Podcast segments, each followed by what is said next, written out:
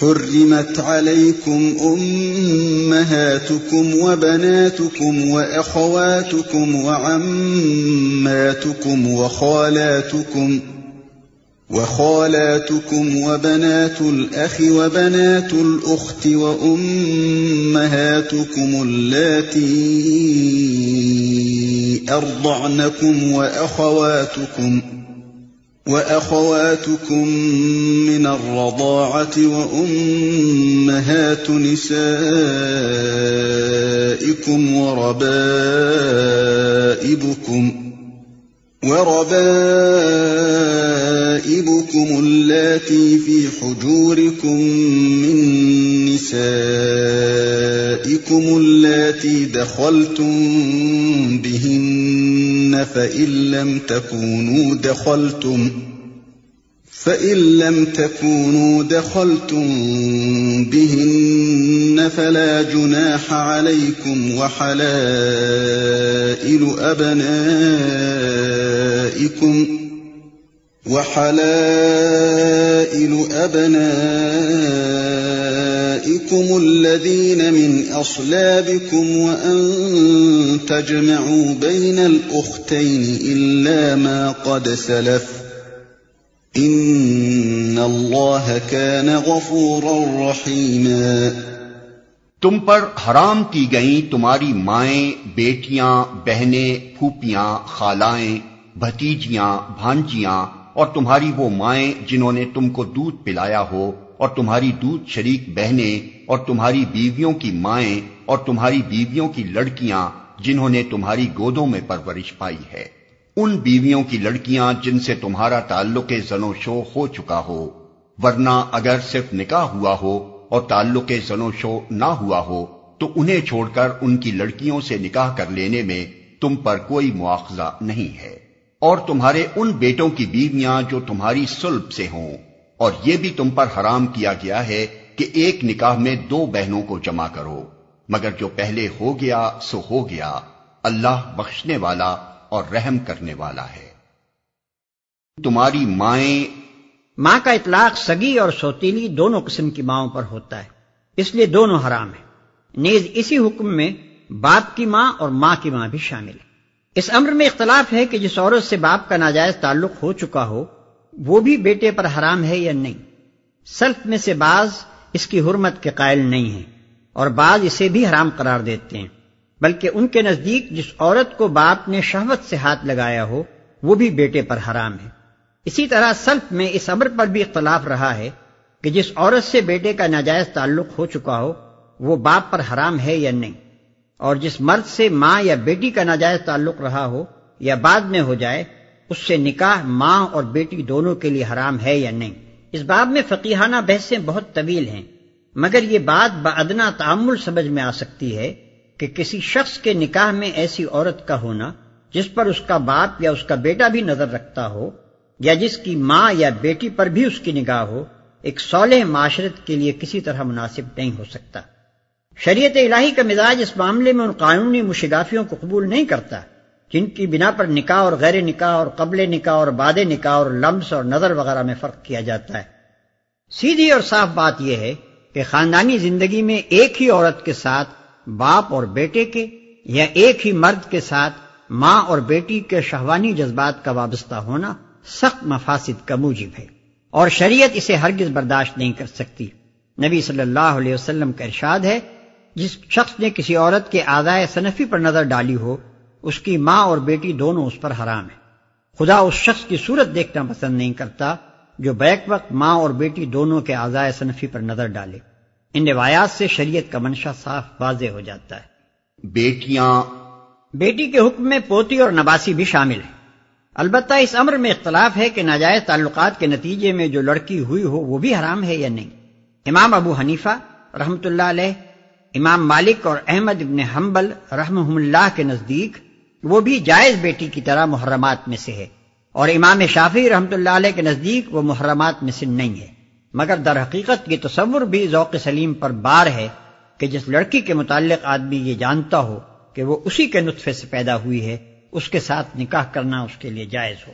بہنیں سگی بہن اور ماں شریک بہن اور باپ شریک بہن تینوں اس حکم میں یکساں ہیں۔ بھانجیاں ان سب رشتوں میں بھی سگے اور سوتیلے کے درمیان کوئی فرق نہیں ہے۔ باپ اور ماں کی بہن خاص سگی ہو خاص سوتیلی یا باپ شریک بہرحال وہ بیٹے پر حرام ہے اسی طرح بھائی اور بہن خاص سگے ہوں یا سوتیلے یا باپ شریک ان کی بیٹیاں ایک شخص کے لیے اپنی بیٹی کی طرح حرام ہے اور تمہاری دودھ شریک بہنیں؟ اس امر پر امت میں اتفاق ہے کہ ایک لڑکے یا لڑکی نے جس عورت کا دودھ پیا ہو اس کے لیے وہ عورت ماں کے حکم میں اور اس کا شوہر باپ کے حکم میں ہے۔ اور تمام وہ رشتے جو حقیقی ماں اور باپ کے تعلق سے حرام ہوتے ہیں، رضائی ماں اور باپ کے تعلق سے بھی حرام ہو جاتے ہیں۔ اس حکم کا ماخذ نبی کریم صلی اللہ علیہ وسلم کا یہ ارشاد ہے کہ یحرم من الرضا ما یحرم من النسب، کہ جس چیز کو نصب نے حرام کر دیا ہے، اسی چیز کو رضاعت نے حرام کر دیا ہے۔ البتہ اس امر میں اختلاف ہے کہ حرمت رضاعت کس قدر دودھ پینے سے ثابت ہوتی ہے۔ امام ابو حنیفہ رحمۃ اللہ علیہ اور امام مالک رحمۃ اللہ علیہ کے نزدیک جتنی مقدار سے روزے دار کا روزہ ٹوٹ سکتا ہے، اتنی ہی مقدار میں اگر بچہ کسی کا دودھ پی لے تو حرمت ثابت ہو جاتی ہے۔ مگر امام احمد کے نزدیک تین مرتبہ پینے سے اور امام شافی کے نزدیک پانچ دفعہ پینے سے یہ حرمت ثابت ہوتی ہے۔ نیز اس عمر میں بھی اختلاف ہے کہ کس عمر میں پینے سے یہ رشتے حرام ہوتے ہیں۔ اس باب میں فقہا کے اقوال حسب ذیل۔ ایک، اعتبار صرف اس زمانے میں دودھ پینے کا ہے جبکہ بچے کا دودھ چھوڑایا نہ جا چکا ہو۔ اور شیر خارگی ہی پر اس کے تغذیہ کا انحصار ہو، ورنہ دودھ چھٹائی کے بعد اگر کسی بچے نے کسی عورت کا دودھ پی لیا ہو، تو اس کی حیثیت ایسی ہی ہے جیسے اس نے پانی پی لیا۔ یہ رائے ام سلمہ رضی اللہ عنہا اور ابن عباس رضی اللہ عنہما کی ہے۔ حضرت علی رضی اللہ عنہ سے بھی ایک روایت اس بانی میں آئی ہے۔ زہری، حسن بصری، قطادہ اکرما اور اوزائی اسی کے قائل ہیں۔ دو۔ دو سال کی عمر کے اندر اندر جو دودھ پیا گیا ہو، صرف اسی سے حرمت رضاعت ثابت ہوگی۔ یہ حضرت عمر رضی اللہ عنہ، ابن مسعود رضی اللہ عنہ، ابی حریرا رضی اللہ عنہ اور ابن عمر رضی اللہ عنہ کا قول ہے۔ اور فقہ میں سے امام شافعی رحمۃ اللہ علیہ، امام احمد رحمۃ اللہ علیہ، امام ابو یوسف رحمۃ اللہ علیہ امام محمد رحمۃ اللہ علیہ اور سفیان سوری رحمۃ اللہ علیہ نے اسے قبول کیا ہے۔ امام ابو حنیفہ رحمۃ اللہ علیہ سے بھی ایک قول اسی کی تائید میں منقول ہے۔ امام مالک بھی اسی حد کے قائل ہیں، مگر وہ کہتے ہیں کہ دو سال سے اگر مہینہ دو مہینہ زائد عمر بھی ہو تو اس میں دودھ پینے کا وہی حکم ہے۔ تین، امام ابو حنیفہ رحمۃ اللہ علیہ اور امام ظفر کا مشہور قول یہ ہے کہ زمانہ رضاعت ڈھائی سال ہے۔ اور اس کے اندر پینے سے حرمت رضاعت ثابت ہوتی ہے۔ چار، خواہ کسی عمر میں دودھ پیے، حرمت ثابت ہو جائے گی۔ یعنی اس معاملے میں اصل اعتبار دودھ کا ہے، نہ کہ عمر کا۔ پینے والا اگر بوڑھا بھی ہو، تو اس کا وہی حکم ہے جو شیرخوار بچے کا ہے۔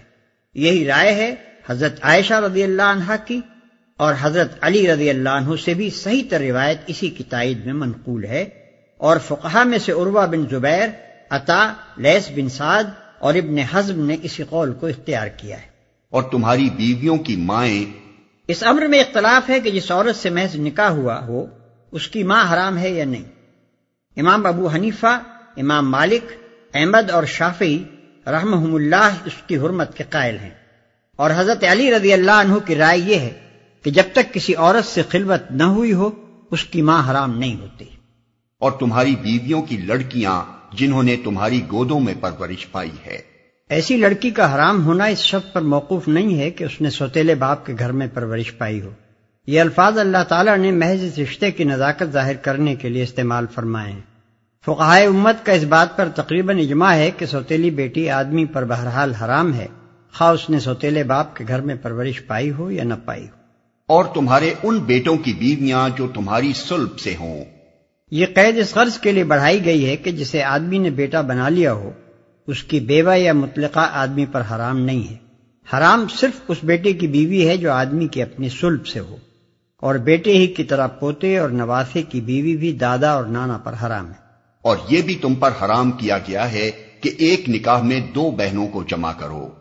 نبی صلی اللہ علیہ وسلم کی ہدایت ہے کہ خالہ اور بھانجی اور پھوپھی اور بھتیجی کو بھی ایک ساتھ نکاح میں رکھنا حرام ہے۔ اس معاملے میں یہ اصول سمجھ لینا چاہیے کہ ایسی دو عورتوں کو جمع کرنا بہرحال حرام ہے جن میں سے کوئی ایک اگر مرد ہوتی تو اس کا نکاح دوسری سے حرام ہوتا۔ اللہ بخشنے والا اور رحم کرنے والا ہے۔ یعنی جاہلیت کے زمانے میں جو ظلم تم لوگ کرتے رہے ہو کہ دو دو بہنوں سے بیک وقت نکاح کر لیتے تھے اس پر باز پرس نہ ہوگی بشرط کہ اب اس سے باز رہو۔ اسی بنا پر یہ حکم ہے کہ جس شخص نے حالت کفر میں دو بہنوں کو نکاح میں جمع کر رکھا ہو، اسے اسلام لانے کے بعد ایک کو رکھنا اور ایک کو چھوڑنا ہوگا۔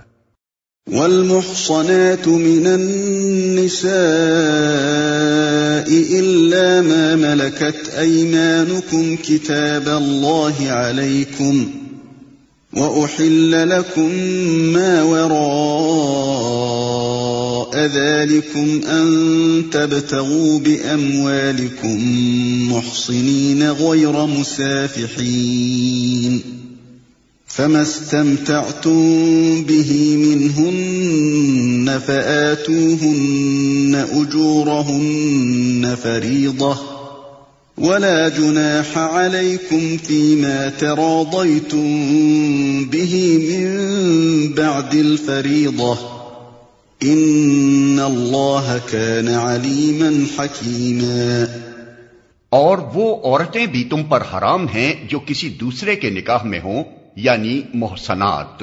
البتہ ایسی عورتیں اس سے مستثنا ہیں جو جنگ میں تمہارے ہاتھ آئیں۔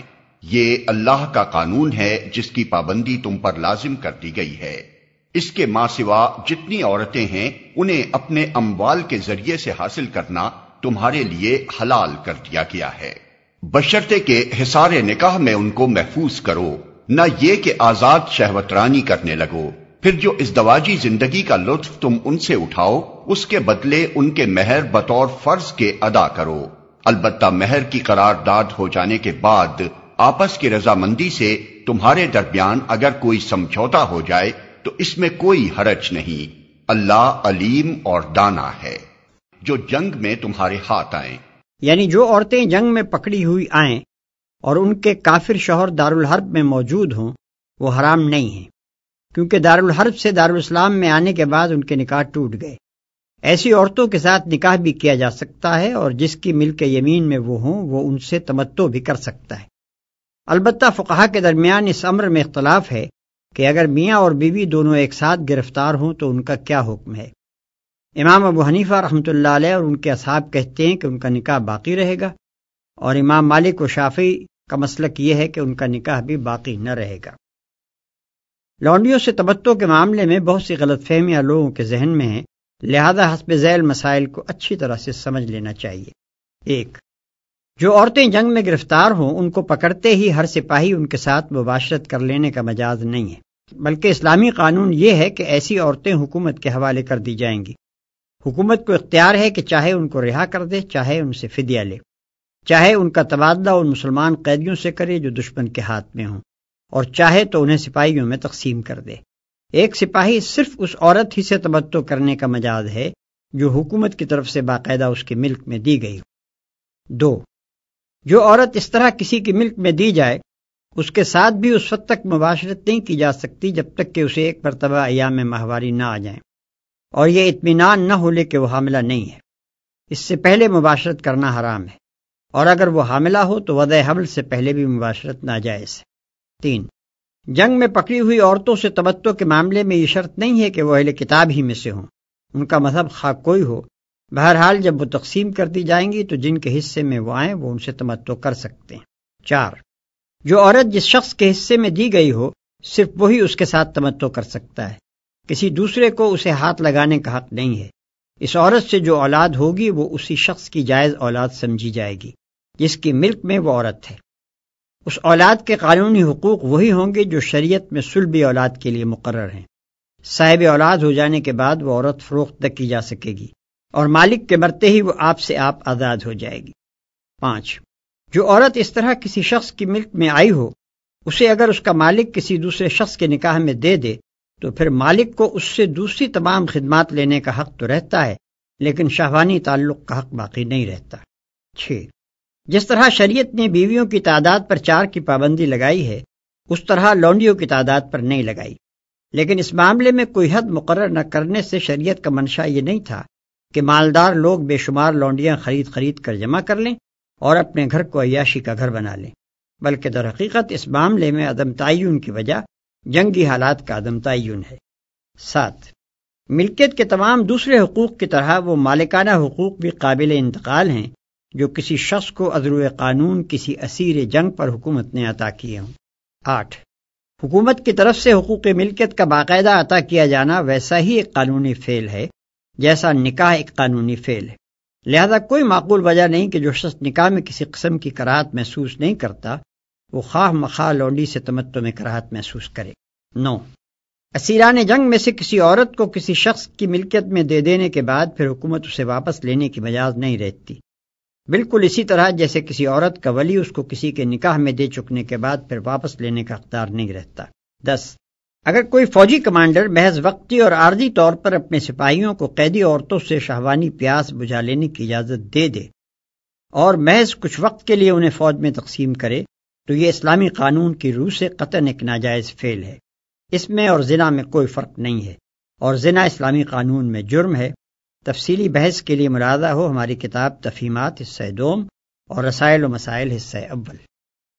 ومن لم يستطع منكم طولا أن ينكح المحصنات المؤمنات فمما ملكت أيمانكم فمما ملكت أيمانكم من فتياتكم المؤمنات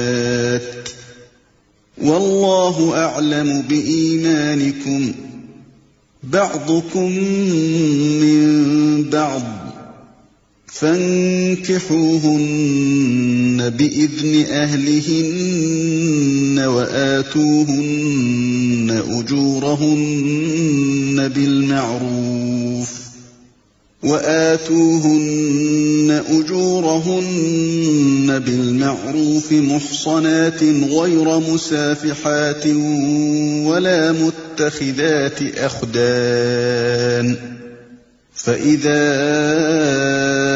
أحصن فإن أتين بفاحشة فعليهن نصف ما على المحصنات من العذاب. ذلك لمن خشي العنة منكم وأن تصبروا خير لكم. والله غفور رحيم. اور جو شخص تم میں سے اتنی مقدرت نہ رکھتا ہو کہ خاندانی مسلمان عورتوں یعنی محسنات سے نکاح کر سکے، اسے چاہیے کہ تمہاری ان لونڈیوں میں سے کسی کے ساتھ نکاح کر لے جو تمہارے قبضے میں ہوں اور مومنہ ہوں۔ اللہ تمہارے ایمانوں کا حال خوب جانتا ہے۔ تم سب ایک ہی گروہ کے لوگ ہو۔ لہذا ان کے سرپرستوں کی اجازت سے ان کے ساتھ نکاح کر لو۔ اور معروف طریقے سے ان کے مہر ادا کر دو تاکہ وہ حصار نکاح میں محفوظ یعنی محسنات ہو کر رہیں۔ آزاد شہوت رانی کرتی پھریں اور نہ چوری چھپے آشنائیاں کریں۔ پھر جب وہ حصار نکاح میں محفوظ ہو جائیں اور اس کے بعد کسی بد چلنی کی مرتکب ہوں، تو ان پر اس سزا کی بنسبت آدھی سزا ہے جو خاندانی عورتوں یعنی محسنات کے لیے مقرر ہے۔ یہ سہولت تم میں سے ان لوگوں کے لیے پیدا کی گئی ہے جن کو شادی نہ کرنے سے بندے تقوا کے ٹوٹ جانے کا اندیشہ ہو۔ لیکن اگر تم صبر کرو تو یہ تمہارے لیے بہتر ہے اور اللہ بخشنے والا اور رحم فرمانے والا ہے۔ تم سب ایک ہی گروہ کے لوگ ہو۔ یعنی معاشرت میں لوگوں کے درمیان جو فرق مراتب ہے وہ محض ایک اعتباری چیز ہے، ورنہ دراصل سب مسلمان یکساں ہیں۔ اور اگر کوئی حقیقی وجہ امتیاز ان کے درمیان ہے تو وہ ایمان ہے جو محض اونچے گھرانوں ہی کا حصہ نہیں ہے۔ ہو سکتا ہے کہ ایک لونڈی ایمان و اخلاق میں خاندانی عورت سے بہتر ہو۔ جو خاندانی عورتوں یعنی محسنات کے لیے مقرر ہے۔ سرسری نگاہ میں یہاں ایک پیچیدگی واقع ہوتی ہے جس سے خوارج اور ان دوسرے لوگوں نے فائدہ اٹھایا ہے جو رجم کے منکر ہیں۔ وہ کہتے ہیں کہ اگر آزاد شادی شدہ عورت کے لیے شریعت اسلام میں زنا کی سزا رجم ہے، تو اس کی نصف سزا کیا ہو سکتی ہے جو لونڈی کو دی جائے؟ لہذا یہ آیت اس بات پر دلیل قاطع ہے کہ اسلام میں رجم کی سزا ہے ہی نہیں۔ لیکن ان لوگوں نے قرآن کے الفاظ پر غور نہیں کیا۔ اس رکوع میں لفظ محسنات و محفوظ عورتیں دو مختلف معنوں میں استعمال کیا گیا ہے۔ ایک شادی شدہ عورتیں جن کو شوہر کی حفاظت حاصل ہو دوسرے خاندانی عورتیں جن کو خاندان کی حفاظت حاصل ہو۔ اگرچہ وہ شادی شدہ نہ ہوں۔ آیت زیر بحث میں محسنات کا لفظ لونڈی کے بالمقابل خاندانی عورتوں کے لیے دوسرے معنی میں استعمال ہوا ہے، نہ کہ پہلے معنی میں، جیسا کہ آیت کے مضمون سے صاف ظاہر ہے۔